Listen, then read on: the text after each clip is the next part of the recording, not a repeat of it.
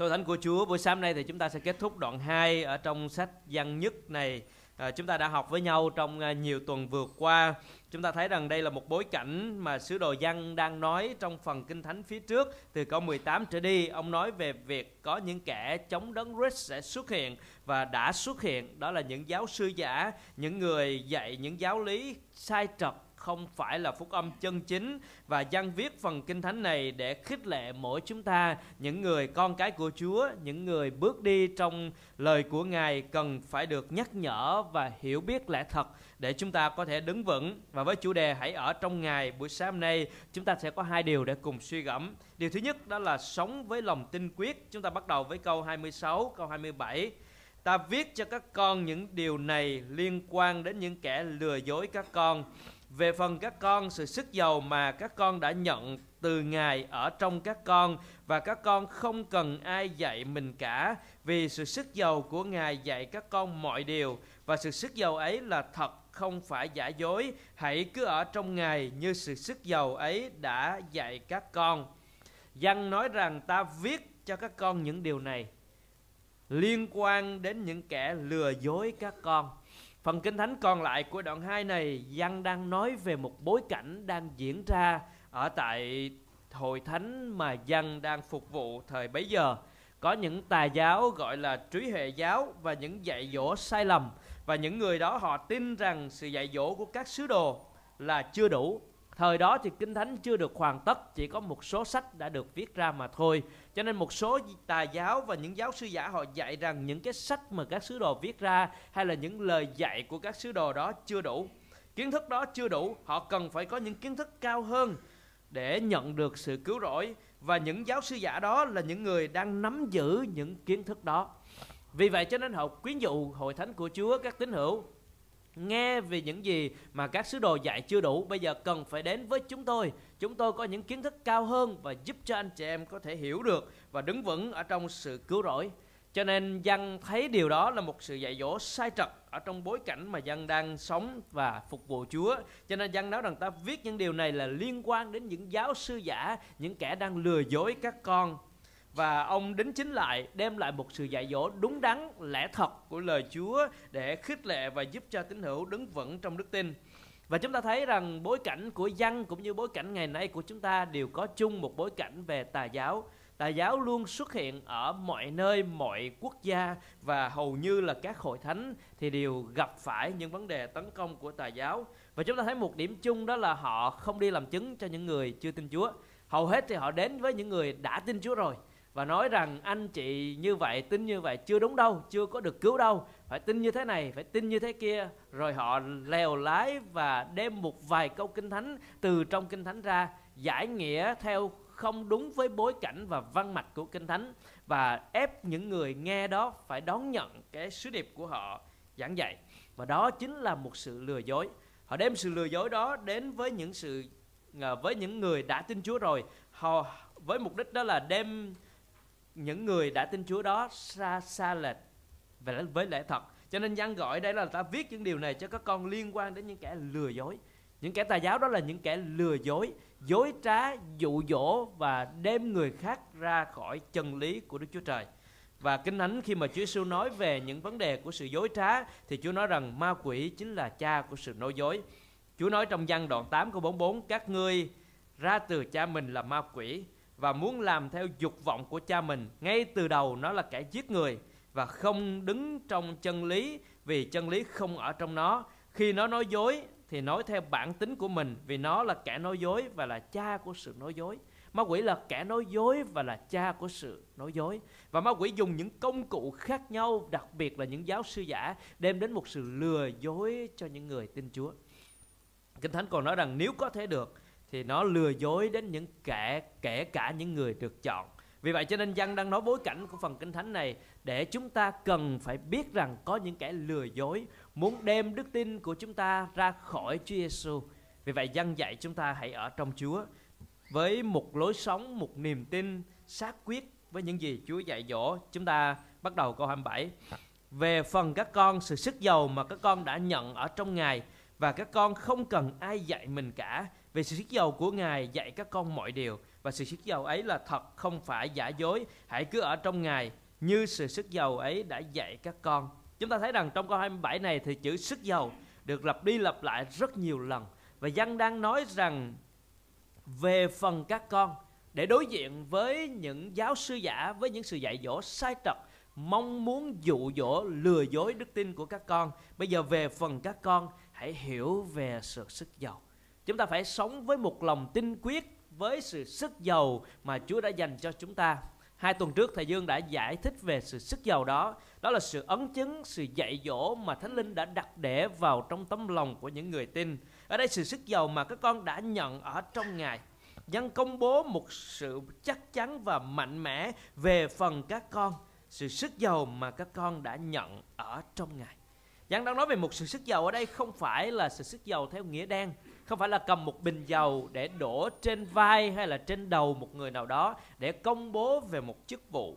Ở trong cựu ước thì khi sự sức giàu chỉ về một sự biệt riêng, một chức vụ được giao phó, có thể là thầy tế lễ, một vị vua của một đất nước hay là một chức vụ nào đó cần được sức giàu để giao phó cho một công tác nhưng mà dân đang muốn nói về sự sức giàu ở đây theo nghĩa bóng. Đó là chúng ta là những người được biệt riêng, được thuộc về Chúa. Sự ấn chứng của Thánh Linh của Chúa ở trong lòng của chúng ta. Và đó là sự sức giàu của Ngài. Có ba khía cạnh mà dân nói về sự sức giàu ở đây. Thứ nhất đó là sự sức giàu mà các con đã nhận. Điều này nói với chúng ta rằng điều này đã xảy ra, đã diễn ra rồi. Đó là một việc đã xảy ra trong quá khứ các con, những người đang nghe văn giảng trong thời bấy giờ, đang nhận lá thư này là những người đã nhận lấy sự sức giàu. Và chúng ta cũng vậy, chúng ta đang ngồi đây là những người đã nhận lấy sự sức giàu. Không phải là một nghi thức của sự sức giàu, không phải là một nghi thức của sự đặt tay nào đó để chúng ta trở nên đặc biệt và khác biệt với những người khác. Nhưng sự sức giàu này đó là một sự ấn chứng của Thánh Linh trong lòng của chúng ta rằng chúng ta thuộc về Chúa và chúng ta gọi Ngài là Abba, là Cha và Thánh Linh ấn chứng cho chúng ta cho đến ngày cứu chuộc. Nghĩa là chúng ta đã nhận lãnh sự hiện diện của Thánh Linh trong đời sống chúng ta khi chúng ta quỳ gối tin nhận Chúa và sự sức giàu này đã xảy ra. Các con đã nhận, đã có, đã ở trong chúng ta rồi không có một sự sức giàu nào khác mà dân đang muốn nói theo nghĩa đen của một sự đặt tay hay là một sự ấn chứng hay là một nghi lễ nào dân đang nói về sự sức giàu của thánh linh ở trong lòng của những người tin và để chúng ta không bị lừa dối thì chúng ta phải biết rằng chúng ta đã nhận lãnh thánh linh của Chúa ở trong lòng của mình vì không bởi thánh linh thì không ai gọi Chúa Giêsu là Chúa cả. Và tiếp tục sự sức giàu ở đây đó là Giăng nói về rằng sự sức giàu dành cho các con có nghĩa là sự sức giàu này là sự sức giàu phổ quát dành cho mọi người tin, không phải là một sự sức giàu đặc biệt cho một vài người nào đó ở trong hội thánh.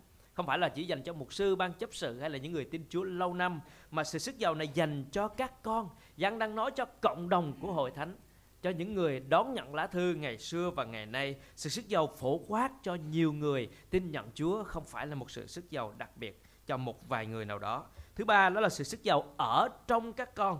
Có nghĩa là sự sức giàu này không phải ở bên ngoài sự hiện diện của Chúa không phải ở bên ngoài hay là ở bên cạnh chúng ta, Nhưng sự hiện diện của Chúa Thánh Linh là ở trong đời sống chúng ta. Tất cả chúng ta đều đang có sự hiện diện của Chúa Thánh Linh trong đời sống của mình. Giang đang nói với chúng ta rằng chúng ta cần phải sống với một tấm lòng tin quyết Để không bị dụ dỗ bởi những tà giáo sai trật, bởi những giáo lý của đời này, của những con người dụ dỗ chúng ta. Chúng ta cần sống với lòng tin quyết tin quyết rằng chúng ta đã nhận lấy sự sức giàu đó là ấn chứng của thánh linh chúng ta đã nhận và sự sức giàu phổ quát cho tất cả mọi người và sự sức giàu đó đang ở trong đời sống chúng ta chúng ta đang đã bắt đầu với sự hiện diện của Chúa Thánh Linh, đang sống trong sự hiện diện của Chúa Thánh Linh. Và Giăng nói rằng và không các con không cần ai dạy cho mình cả vì sự sức giàu của Ngài dạy các con mọi điều. Giăng đang nói về phúc âm chân chính, về sự cứu rỗi. Không phải Giăng đang đả kích sự học thuật, hay là đã kích trường lớp, hay là Giăng đang không ủng hộ việc học việc này việc kia. Bởi vì nếu mà trong khía cạnh mà không không cần học điều gì cả, hay không cần ai dạy điều gì cả, thì văn viết điều này cũng chẳng ai nghe. Bởi vì ông đang dạy cho tín hữu về sự cẩn trọng trước những giáo sư giả. Nhưng mà văn đang nói rằng không cần ai dạy mình cả là dạy điều gì? Dạy về phúc âm cứu rỗi. Không cần ai dạy thêm cho mình về phúc âm cứu rỗi gì cả. Không có một tin lành nào khác. Vì các giáo sư giả nói rằng, những gì mà các sứ đồ nói về sự cứu rỗi không đúng, không đủ, chưa đủ đâu. Hãy đến đây, tôi mới nói về cho anh chị em sự cứu rỗi đây. Tôi sẽ dạy cho anh chị em biết vì sao sẽ được cứu, làm như thế nào sẽ được cứu. Và Giăng nói không cần những người đó nếu ai đến với anh chị em và nói rằng anh chị em tin Chúa Giêsu hay là tin Đức Chúa Trời ba ngôi như vậy chưa được cứu đâu, tôi sẽ dạy cho anh chị em về sự cứu rỗi đúng đắn thì chúng ta nói tôi không cần. Rất đơn giản như vậy thôi, tôi không cần. Vì chúng ta không cần ai dạy mình cả về sự cứu rỗi. Vì sự sức giàu của Ngài, Thánh Linh của Chúa dạy chúng ta mọi điều.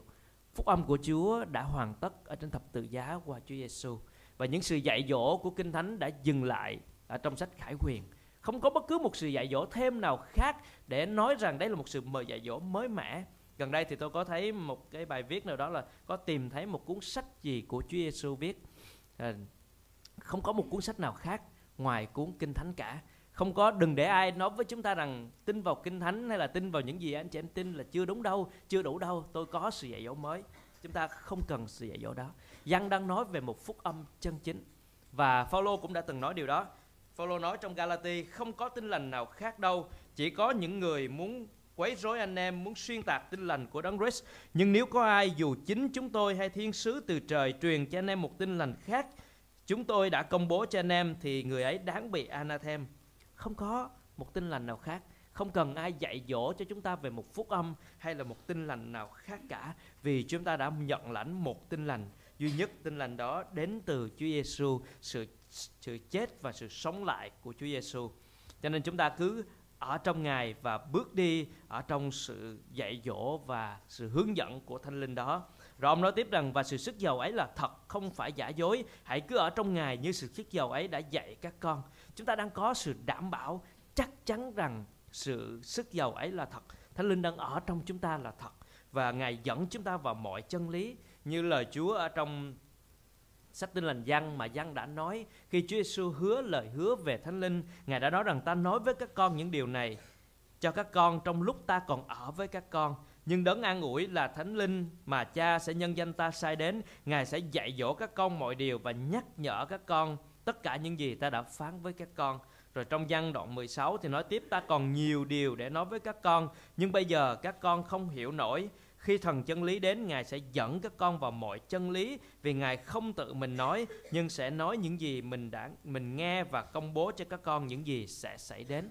Giăng nói lại về công tác của Đức Thánh Linh. Đó là Ngài sẽ dẫn chúng ta vào mọi chân lý, Ngài sẽ dạy dỗ, an ủi, sẽ giúp cho chúng ta hiểu được mọi điều. Và đó là công việc của Thánh Linh ở trong đời sống của chúng ta. Và chúng ta không cần sự dạy dỗ nào khác để nói về sự cứu rỗi cả. Và giang muốn cho chúng ta được khẳng định với một lòng tin quyết để không bị dẫn dụ hay không bị sai lạc ở trong đời sống của chúng ta à, trong bất cứ một sự dạy dỗ nào khác hơn sự dạy dỗ của Kinh Thánh. Không có một tin lành nào khác, không có một phúc âm nào khác ngoài Chúa Giêsu của chúng ta. Cho nên chúng ta sẽ không bị dẫn dụ, không chạy theo những sự lừa dối à, làm cho đời sống đức tin của mình bị à, bị sai trật. Điều thứ hai chúng ta sẽ cùng học với nhau ở đây đó là sống ở trong Ngài. Câu 28, câu 29. Và bây giờ hỡi các con bé nhỏ hãy ở trong Ngài, để khi Ngài hiện ra, chúng ta có thể dạng dĩ không hổ thẹn trước mặt Ngài lúc Ngài đến. Nếu các con biết Ngài là công chính, thì hãy biết rằng người nào làm điều công chính đều ra từ Ngài. Sứ đồ Giăng đã nói cho chúng ta về sự sức giàu ở phía trước. Đó là một sự đảm bảo tuyệt đối của những người tin Chúa sẽ không bị dẫn dụ, lừa dối bởi những sự dạy dỗ sai trật. Và bây giờ ông nói rằng chúng ta cần phải tiếp tục giữ mình ở trong mối liên hệ đó, giữ mình ở trong sự đảm bảo của Chúa Thánh Linh đó bằng cách nuôi dưỡng đời sống chúng ta ở trong Ngài. Ông nói và bây giờ hỡi các con bé nhỏ hãy ở trong Ngài. Và bây giờ Bây giờ chúng ta có thể làm gì khi chúng ta hiểu về sự sức giàu đang ở trong chúng ta thì chúng ta sẽ ở trong Ngài. Hỡi các con bé nhỏ, hãy ở trong Ngài. Giăng đang nói với chúng ta về một mối tương giao. Và đây là trọng tâm của toàn bộ thư tín văn nhất này. Nói về một mối tương giao hãy ở trong Ngài. Nói về mỗi con cái Chúa hãy giữ mình ở trong Chúa. Vì chúng ta biết rằng không có ngoài Chúa thì sẽ không có một mối tương giao nào với Chúa cả. Nếu những người không ở trong Chúa sẽ không thể tương giao với Chúa. Những người không tin Chúa, không ở trong sự diện của Chúa sẽ không thể cầu nguyện hay là tương giao hay là có bất cứ một mối liên hệ hay một lời hứa nào từ Chúa dành cho cuộc đời người đó liên quan đến sự sống đời đời cả. Và chúng ta thấy dân dạy chúng ta rằng hỡi các con bé nhỏ hãy ở trong Ngài.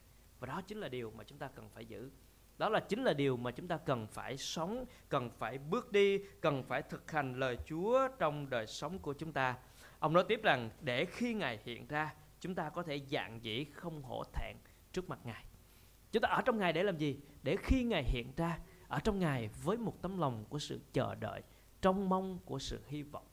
Ở trong ngài để chờ đợi đến khi ngài hiện ra thì chúng ta dạng dĩ và không hổ thẹn sự mong đợi của hội thánh thời Tân ước là sự tái lâm của Chúa Giêsu. Và có thể nói rằng đó là trọng tâm giảng dạy của các thư tín và các hội thánh trong thời kỳ hội thánh đầu tiên, liên tục giảng dạy về sự tái lâm của Chúa. Và điều đó ngày hôm nay có vẻ như ít được nhắc đi nhắc lại ít được giảng dạy. Nhưng mà chúng ta phải cần phải trở lại với sứ điệp của việc Chúa tái lâm. Bởi vì nếu không có sự hy vọng, không có sự trông mong và không có sự mong đợi khao khát về Chúa tái lâm thì chúng ta sẽ ở trong đời này và chúng ta sẽ đeo bám những gì thuộc về đời này và nó có thể là niềm vui mừng và hạnh phúc của chúng ta khi sống trên đất cho nên dân đang hướng các con cái Chúa đến ở trong Ngài và mong đợi ngày Chúa hiện ra. Và khi chúng ta ở trong Ngài thì Chúa khi Chúa hiện ra, Chúa trở lại để đón chúng ta thì chúng ta dạng dĩ và không hổ thẹn trước mặt Chúa. Tôi không biết rằng chúng ta có đang dạng dĩ và không hổ thẹn nếu Chúa đến trong ngày hôm nay hay không. Nhưng mà chúng ta cần có điều đó, cần có tấm lòng đó, hướng về Chúa, trong đợi Chúa trong sự hiện đến của Ngài. Xin Chúa cho chúng ta có sự dạng dĩ mạnh mẽ và không có hổ thẹn. Như uh, trong tin lành Giăng đoạn 15, phần kinh thánh mà chúng ta sẽ học trong uh, chương trình Giáng sinh. Ta là cây nho, các con là cành, ai cứ ở trong ta và ta trong người ấy thì sinh ra nhiều quả, vì ngoài ta các con không làm gì được. Ở trong Chúa và ở ngoài Chúa là hai điều hoàn toàn khác nhau. Những người ở trong Chúa là những người đang chờ đợi nước thiên đàng. Là những người ở trong Chúa sẽ là những người ở trong nước thiên đàng. Và những người ở ngoài Chúa là những người sẽ sống trong đời này, và chỉ mong đợi những gì thuộc về đời này, và cuối cùng thì họ không có ở trong thiên đàng, họ phải ở trong nơi mà không có sự hiện của Chúa, đó là địa ngục đời đời. Cho nên cái việc ở trong Chúa và ở ngoài Chúa là hai chỗ đứng hoàn toàn khác nhau. Và Chúa Giêsu nói rằng, ngoài ta các con không làm gì được. Ngoài Chúa Giêsu chỉ có một con đường dẫn đến sự chết mà thôi. Ngoài Chúa Giêsu thì không ai được gặp Chúa trong ngày cuối cùng. Cho nên đó là lý do mà những người ở trong Chúa sẽ dạng dĩ những người ở trong Chúa sẽ không hổ thẹn. Còn tất cả những người không ở trong Chúa sẽ hổ thẹn và sợ hãi khi đối diện với ngày cuối cùng. Câu 29 Nếu các con biết Ngài là công chính, thì Ngài hãy biết rằng người nào làm điều công chính đều ra từ Ngài. Ở đây Chúa đang nói với chúng ta rằng người ở trong Chúa thì người đó sẽ biết Chúa. Người ở trong Chúa sẽ biết rõ Chúa và biết đặc tính của Chúa là công chính. Và người ở trong Chúa đó sẽ biết rằng những người công chính đều ra từ Ngài. Nghĩa là con đường của những người thuộc về Chúa là con đường của sự công chính, là một nếp sống khao khát sống công chính. Cho nên nếu chúng ta là những người đang ở trong Chúa thì chúng ta khao khát một nếp sống công chính để giống như Chúa Giêsu của chúng ta là đấng công chính. Và chúng ta không thể có một đời sống công chính bằng nỗ lực của mình nhưng sự công chính đó chúng ta đã được ban cho chúng ta đã được mặc lấy sự công chính đó khi Chúa Giêsu hoàn tất công tác cứu chuộc của Ngài trên thập tự giá và ban sự công chính đó cho mỗi chúng ta. Vì vậy cho nên buổi sáng nay chúng ta được nhắc nhở rằng hãy ở trong Ngài. Chúng ta phải nuôi dưỡng mối tương giao của mình với Chúa. Và câu hỏi dành cho chúng ta đó là chúng ta dành thời gian bao nhiêu mỗi ngày để ở trong Chúa Giêsu của chúng ta. Chắc chắn rằng nếu nói trên phương diện sự hiện diện của Thánh Linh thì là 24 trên 24, Chúa ở trong chúng ta. Nhưng nếu nói trên phương diện ngược lại về thời gian mà chúng ta dành riêng để ở với Ngài thì đó là sự đáp ứng của chúng ta. Và chúng ta cần có thời gian để ở với Ngài, ở trong Ngài, ở trong Chúa qua thì giờ chúng ta cầu nguyện với Chúa. Ở trong Chúa qua thì giờ chúng ta đọc kinh thánh ở trong Chúa qua thì giờ chúng ta ngợi khen thờ phượng Chúa và Chủ nhật là một mô hình để chúng ta có thể nhìn thấy một cái cộng đồng đức tin cùng thờ phượng Chúa, học lời Chúa, cầu nguyện, sống động với nhau. Nhưng mà từ thứ hai đến thứ bảy đó là cách mà chúng ta vận dụng những gì chúng ta học được từ Chủ nhật để chúng ta đem về nhà. Chúng ta có thời gian riêng tư của mình với Chúa trong sự cầu nguyện, trong sự thờ phượng, trong việc học hỏi lời của Chúa và tôi khích lệ anh chị em chúng ta cần làm điều đó, vì đó là trọng tâm của đời sống cơ đốc nhân. Chúng ta ở trong ngài, mà nếu không có đọc kinh thánh, không có cầu nguyện, thì chúng ta đang cẩn trọng với thời gian của mình. Có thể chúng ta đang ở trong những cái ưu tiên khác nhau bận lòng khác nhau mà không dành thời gian cho Chúa. Cho nên xin Chúa khích lệ chúng ta về việc ở trong Chúa, ở trong Ngài, chúng ta cần dành thời gian mỗi ngày riêng tư của mình để ở trong Chúa. Để chúng ta làm gì? Chúng ta biết Chúa, khám phá Chúa và để nuôi dưỡng đời sống của chúng ta đi đúng đường lối của Chúa. Vì người nào ở trong Chúa thì người đó sẽ biết Chúa là công chính và người nào làm điều công chính đều ra từ Ngài nó dấu hiệu của chúng ta đang ở trong Chúa. Đó là một người sống với một nếp sống giống Chúa Giêsu bày tỏ đời sống của mình trong sự công chính.